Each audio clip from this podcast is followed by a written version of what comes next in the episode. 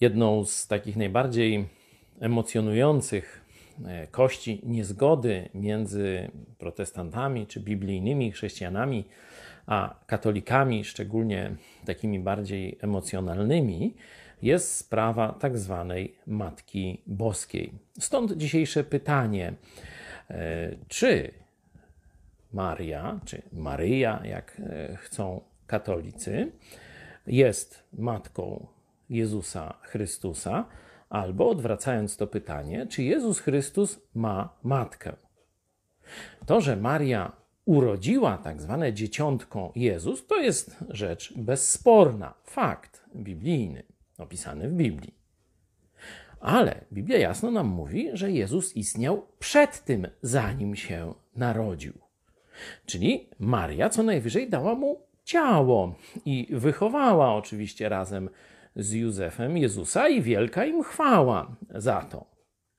Ale kiedy Jezus był pytany o swoją matkę, to już w czasie nawet swojej ziemskiej posługi, kiedy Maria żyła często gdzieś, interesowała się tym, co robi, mówił dziwne słowa. Przeczytam wam na przykład 12 rozdział Ewangelii Mateusza, wersety 47 i następne. I rzekł mu ktoś: Oto matka twoja i bracia twoi stoją na dworze i chcą z tobą mówić. A on odpowiadając, rzekł temu, co mu to powiedział: Któż jest moją matką? I kto to bracia moi? Zmusza go do myślenia, zadając pytania, a zaraz potem odpowiada. Albowiem, i wyciągnęwszy rękę ku uczniom swoim, rzekł: Oto matka moja i bracia moi wskazał na uczniów. A gdybyście otworzyli list do Hebrajczyków, siódmy rozdział, znajdziecie tam jeszcze coś dziwniejszego. Mamy tam oto w trzecim rozdziale opis Melchizedeka, który jest napodobie, kapłanem na podobieństwo Jezusa.